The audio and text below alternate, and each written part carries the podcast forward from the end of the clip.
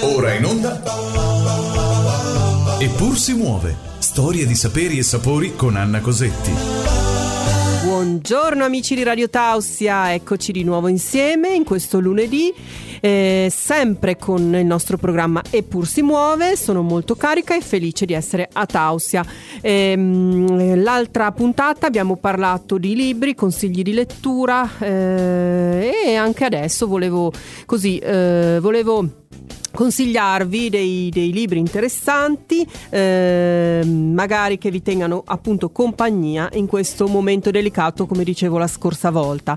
Vi ricordo anche questa mattina il nostro numero di telefono 347 891 0716, nel quale potete inviarci messaggi. Scriveteci nel qualsiasi cosa vogliate, ovviamente che si possa scrivere.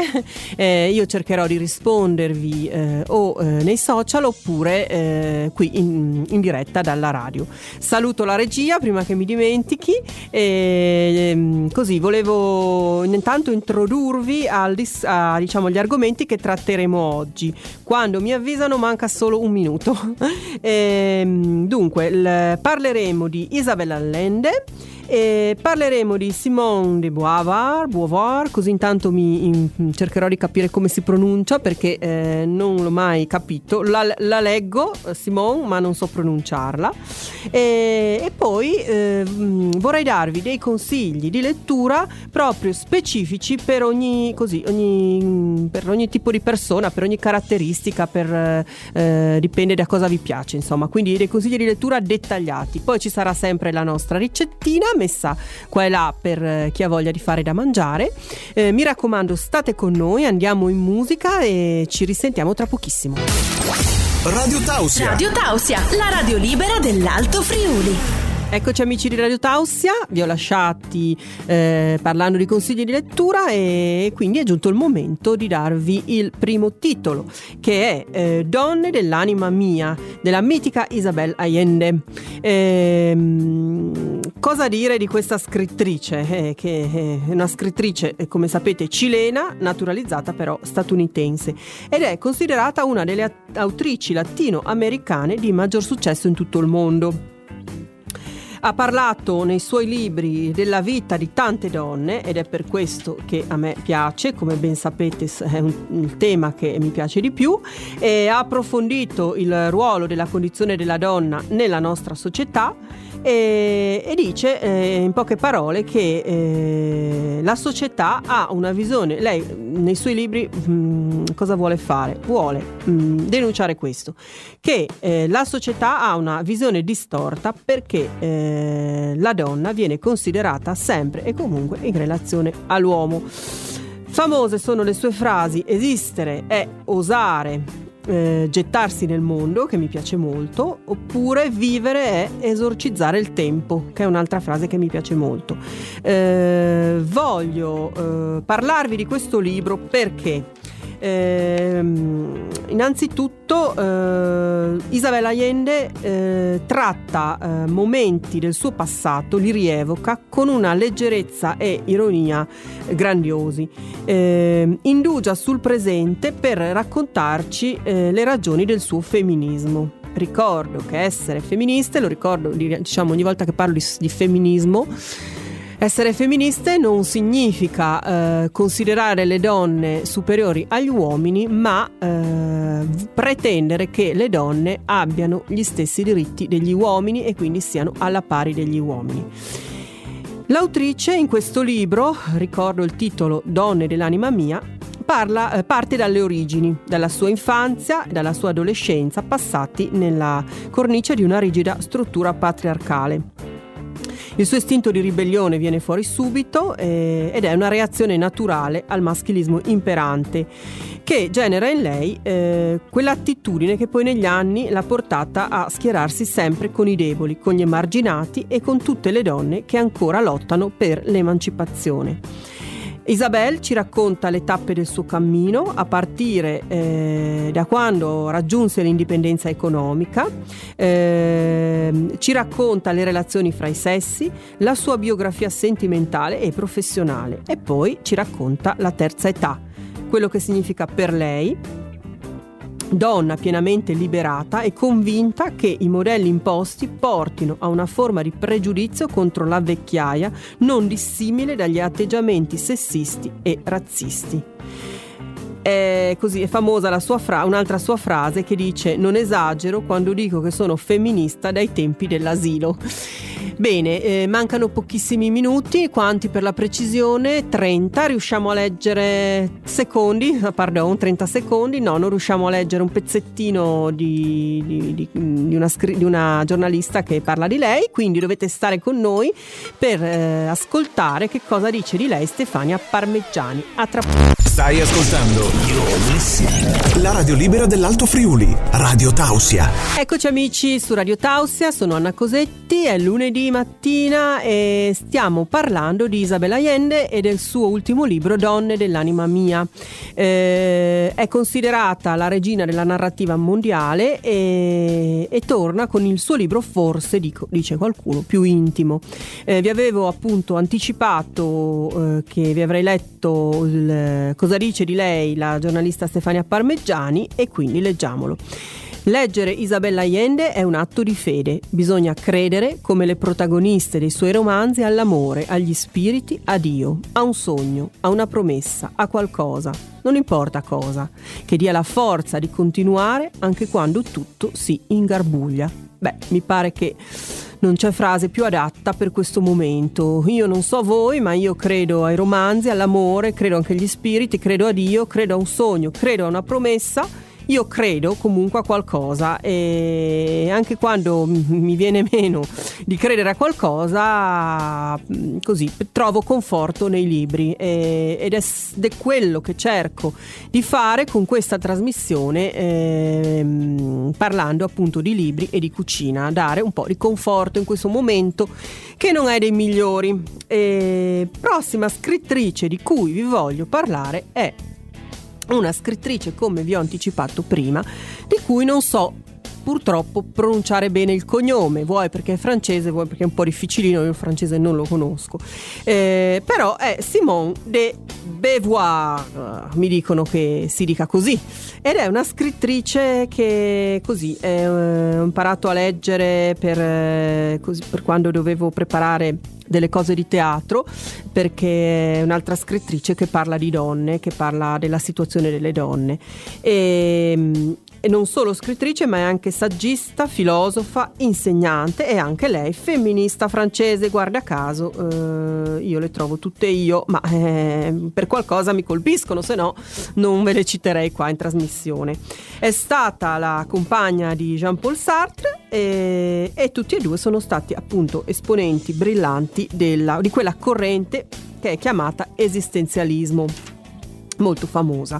Il libro di cui vi voglio parlare si intitola Le inseparabili ed è una storia di amicizia.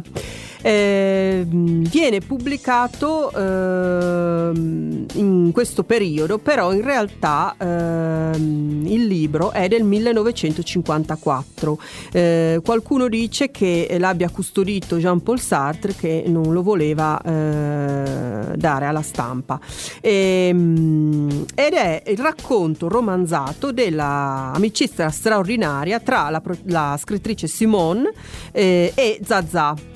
Parla appunto del loro primo incontro a scuola nel pieno della prima guerra mondiale fino alla morte di questa sua amica Zazà nel 1929.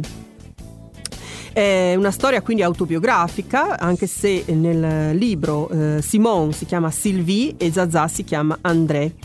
Sylvie viene immediatamente sedotta da André, che è una bambina intelligente e ribelle. Le due diventano inseparabili nonostante l'ostilità della famiglia di André, che è un clan ultracattolico dalle tradizioni rigidissime. Ma se l'amicizia riuscirà a sottrarsi all'ambiente oppressivo in cui André è costretta, lo stesso non varrà per la ragazza, che purtroppo viene schiacciata dall'annullamento dell'individualità che le è richiesto. Così la commovente storia di un'amicizia è anche una denuncia nei confronti di una società bigotta e ipocrita, incapace di accettare ciò che sfugge alla sua gretta meschineria. Simone de Beauvoir scrisse questo romanzo, appunto, come dicevo prima, nel 1954 e decise all'epoca di non pubblicarlo, ma conservò il manoscritto. Oggi finalmente viene ritrovato e viene considerata una grande scoperta letteraria.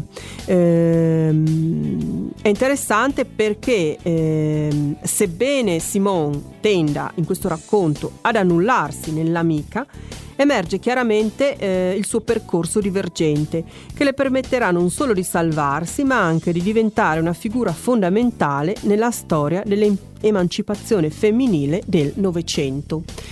Emancipazione femminile del Novecento. Spero che questa grande riscoperta letteraria vi possa interessare, a me sicuramente sì. E siccome parliamo di grandi donne, voglio parlarvi, o citarvi se non altro, una grande donna rivoluzionaria, visto che abbiamo pochissimi secondi, che è stata Rosa Luxemburg. Perché ve la cito? Perché il 15 marzo ricorrerà l'anniversario, il 150° anniversario della sua nascita. Chi era Rosa Luxemburg? Era una filosofa, un'economista, una politica e una rivoluzionaria polacca naturalizzata tedesca, ed è sua la famosissima frase che io ho scritto nel muro della mia cucina. No, non ve la dico perché adesso dobbiamo andare in musica, ve la tengo lì sospesa così tra poco ve la svelo. Stai ascoltando la radio libera dell'Alto Friuli, Radio Tausia. Eccoci amici di nuovo insieme. Vi avevo lasciati con una suspense, la frase più famosa di Rosa Luxemburg, che a me piace tantissimo e che ho stampato bene, scritta in grande, sul muro della mia cucina, perché così magari i miei figli la leggono, a forza di leggerla e di vederla magari la penseranno così anche loro, ed è: rivoluzione è chiamare le cose con il proprio nome. Siete d'accordo? Ditecelo al 347 891 0716. Rispondo adesso velocemente al messaggio di Giuseppe da Zuglio, che ci fa una critica. Questa è la prova che io leggo anche le critiche, e cioè perché parli solo di scrittrici donne? Mi ha beccato.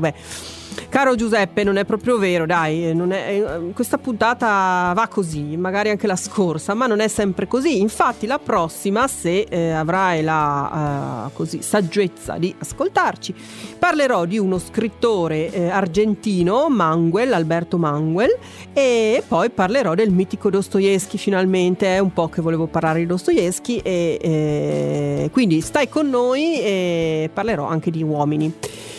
Adesso, ragazzi, amici carissimi di Eppur si muove, è arrivato il momento di consigliare dei libri proprio particolareggiati per ogni tipo di situazione o di tipo di persona o di carattere. Per esempio, vi consiglio per chi cerca luoghi aperti. Dunque, specie antichissima di antenati dei cavalli domestici, i cavalli di Przewalski e le loro suggestioni sono al centro di un racconto che attraversa 3 secoli, svariate generazioni e almeno 2 continenti. Lo ha scritto l'autrice norvegese Maya Lunde, sulle tracce dei leggendari cavalli selvatici mongoli accompagnati dalla minaccia di estinzione. Il titolo è Gli ultimi della steppa, traduzione di Giovanna Paterniti, edizione Marsilio, €20. Questo libro segue i destini incrociati di 3 madri e dei loro figli dalla Russia, degli zar fino a Berlino e al nord Europa, dal passato al presente, per evadere con la testa e sognare spazi infiniti, liberi e selvaggi, anche nel lockdown. Quindi a chi cerca appunto luoghi aperti. Invece, per chi vuole viaggiare con la fantasia, vi consiglio il libro Atlante dei luoghi misteriosi. edito da Bompiani, €25. Si parla di Stonehenge, di Delfi, Rodi, Siracusa, la biblioteca di Alessandria, la tomba di Pietro a Roma, l'oro degli Aztechi, le rotte di Alessandro Magno, i giardini pensili di Babilonia. Vi basta? Questi sono appunto i luoghi del mondo che gli antichi legavano a leggende piene di meraviglie e di misteri. Gli scrittori sono Francesco Bongiorni, che è in realtà l'illustratore, e Massimo Polidoro, che è un divulgatore e uno storico. Il titolo è Atlante dei luoghi misteriosi. Se il passato è una terra straniera, viaggiare nell'immaginario degli antichi può essere anche il modo di fare scoperte piuttosto concrete. In più di un caso, dietro la leggenda si nascondevano luoghi reali, alcuni ancora da scoprire. Questo libro è per gli amanti del mistero e dell'archeologia.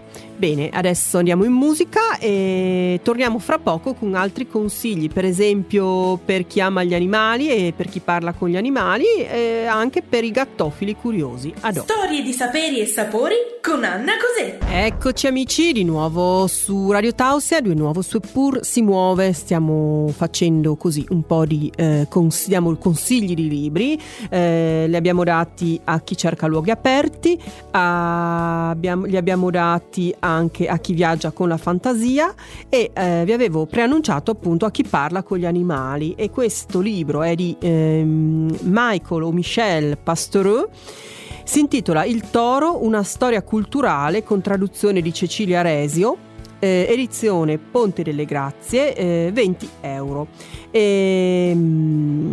Il toro è amato dagli antichi come un dio, è sacrificato e osteggiato dalla Chiesa, è addomesticato ed è il simbolo di forza selvaggia e di potenza. Il toro ha attraversato la storia dell'Occidente con alti e bassi continui, e qui appunto Pastoureau ne racconta la parabola. Invece, se vi piacciono i gatti, e quindi questo libro è consigliato ai gattofili curiosi, dovete comprare Usher è l'autore, e il titolo è L'arte delle lettere, traduzione di Fabio Deotto, Vincenzo Mantovani e Silvia Rota Sperti, edito da Feltrinelli, €12. E qui è tutta una serie di lettere di argomento felino. Adesso io avrei altri consigli, per esempio a chi non crede nelle favole, visto che prima abbiamo parlato la puntata precedente di favole, adesso parliamo a chi non crede nelle favole, a chi per esempio non ha problemi di spazio, a chi ambisce alla corona, o non so, a chi sogna l'America. Quindi se rientrate in questi gruppi dovete stare con noi su Radio Tausia.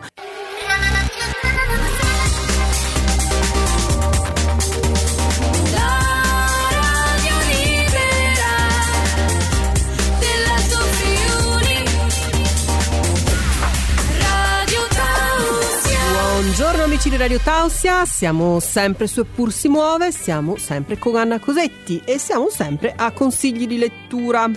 Ora passiamo ai consigli per i gattofili curiosi, invece ai consigli per chi non ha problemi di spazio e soprattutto per chi ama il mondo di Harry Potter. Questo libro, completamente aperto, misura 1,25 metri ed è, come si chiamano adesso, i pop book, no? È un maxi pop up addirittura, e si intitola Harry Potter, il mondo segreto, illustrazioni di Kevin Williams, edito da Magazzini Salani, costa €79. È stato pensato dal paper engineer, in italiano l'ingegnere della carta, Matthew Reinhardt, ed è destinato a tutti gli appassionati della saga di Harry Potter, sia come oggetto da collezione, ma anche per i più piccoli, che può essere un gioco tridimensionale proprio per giocare con gli eroi della saga. Bene, poi abbiamo, eccolo qua, questo lo prenderò sicuramente perché è un personaggio che mi è sempre piaciuto, ed è Barack Obama, ed è un libro consigliato a chi sogna l'America. Si intitola Una terra promessa, traduzione di Chiccagalli, Paolo Lucca e Giuseppe Maugeri, edito da Garzanti, costa €28. Sono 848 pagine. Infatti, cosa fa Barack Obama? Rivive tutta la sua avventura alla Casa Bianca, dalle origini, anche prima in realtà, dalle origini fino al traguardo alla Casa Bianca nel 2008. E questo libro è per gli amanti delle biografie, per i sognatori, per gli appassionati di politica estera, oppure per i curiosi che vogliono entrare nello studio ovale, e sono accompagnati da una guida che l'ha vissuto questo studio e che guida. Non delude nelle critiche, questo libro non delude, e neanche, appunto, come dicevo prima, nella mole. Infine vi vorrei consigliare anche per un libro per le Grete del futuro, cioè per chi ama, appunto, gli argomenti dell'ambiente. Questo libro si intitola Cambiamento climatico, traduzione di Violetta Colonnelli, 56 pagine, €15, ed è consigliato sia agli adulti che cercano uno strumento per avvicinare i più piccoli ai meccanismi del riscaldamento globale, sia proprio ai bambini. Infatti è destinato ai ragazzi dagli 8 anni. Le autrici sono Lopez, Reines e Berta Paramo Pino, quindi 3 donne. Bene, spero di avervi consigliato al meglio. Adesso è il momento ancora della musica, ma ci risentiamo tra pochissimo. Stai ascoltando la radio libera dell'Alto Friuli, Radio Tausia. Siete su Eppur si muove, siete con Anna Cosetti. Purtroppo tra poco ci dobbiamo lasciare, però c'è ancora il tempo per un consiglio in cucina. E colgo l'occasione per rispondere a Donatella di vediamo se ho scritto di dov'è, sì, di Villa Santina, che mi scrive chiedendomi come faccio le crocchette di patate, perché lei le fa, le vuole fare in realtà, ma dice che le risultano sempre un po' fiappette. Allora, Donatella, e per tutti gli amici che hanno voglia di fare questo stuzzichino, potrebbe essere un'idea per un happy hour, per un aperitivo. Visto che non si può farlo in giro, facciamocelo a casa e prepariamo queste gustose crocchette di patate. Dovete lessare le patate, sarebbe meglio cuocere a vapore, ma insomma, in mancanza di tempo le lessate con la buccia, mi raccomando. Dopodiché le scolate, le spelate e ancora calde le passate le schiacciate con lo schiacciapatate. Dopodiché aspettate che diventino fredde, mi raccomando, non cominciate a mettere farina da calde, perché sennò vi viene tutto come si dice in friulano, un peton. Quindi, una volta fredde, mettete il sale, un po' di pepe, abbondante parmigiano, e mettete un uovo, non so, ogni 5-6 patate un uovo. E dopodiché, se vi piace la noce moscata, potete metterla, e un filo, ma proprio poco di farina, perché se le patate sono giuste non serve tanta farina, quindi vi consiglio le Kennebec, le olandesi. Dopodiché cosa fate? Fate un impasto come per fare gli gnocchi, e prendete una quantità, diciamo, di patata grande quanto una polpettina. Dentro vi mettete un pezzo di formaggio, che poi, di quelli che si sciolgono, anche un formaggio salato potrebbe andare bene, il formaggio di Fran, perché no, e chiudete bene la pallina, la passate nel pangrattato e la friggete a 170 gradi circa in olio di io uso l'olio di arachidi o olio di mais, insomma quello che preferite, finché viene bella dorata. Dopodiché la mettete ad asciugare in una carta assorbente. Preferibilmente mangiatele calde, perché così c'è il formaggio filante, altrimenti, insomma, se non potete, dovete prepararle prima, potete anche prepararle prima, restano belline. Non fatele il giorno prima, perché sennò si smollano troppo. Quindi un'idea per un happy hour. Adesso a parlarvi di crocchette mi è venuta fame però qui non abbiamo niente e spero che la facciate questa ricetta. Se avete bisogno di altri consigli, mi raccomando, chiedetemelo. A tra poco con i saluti finali.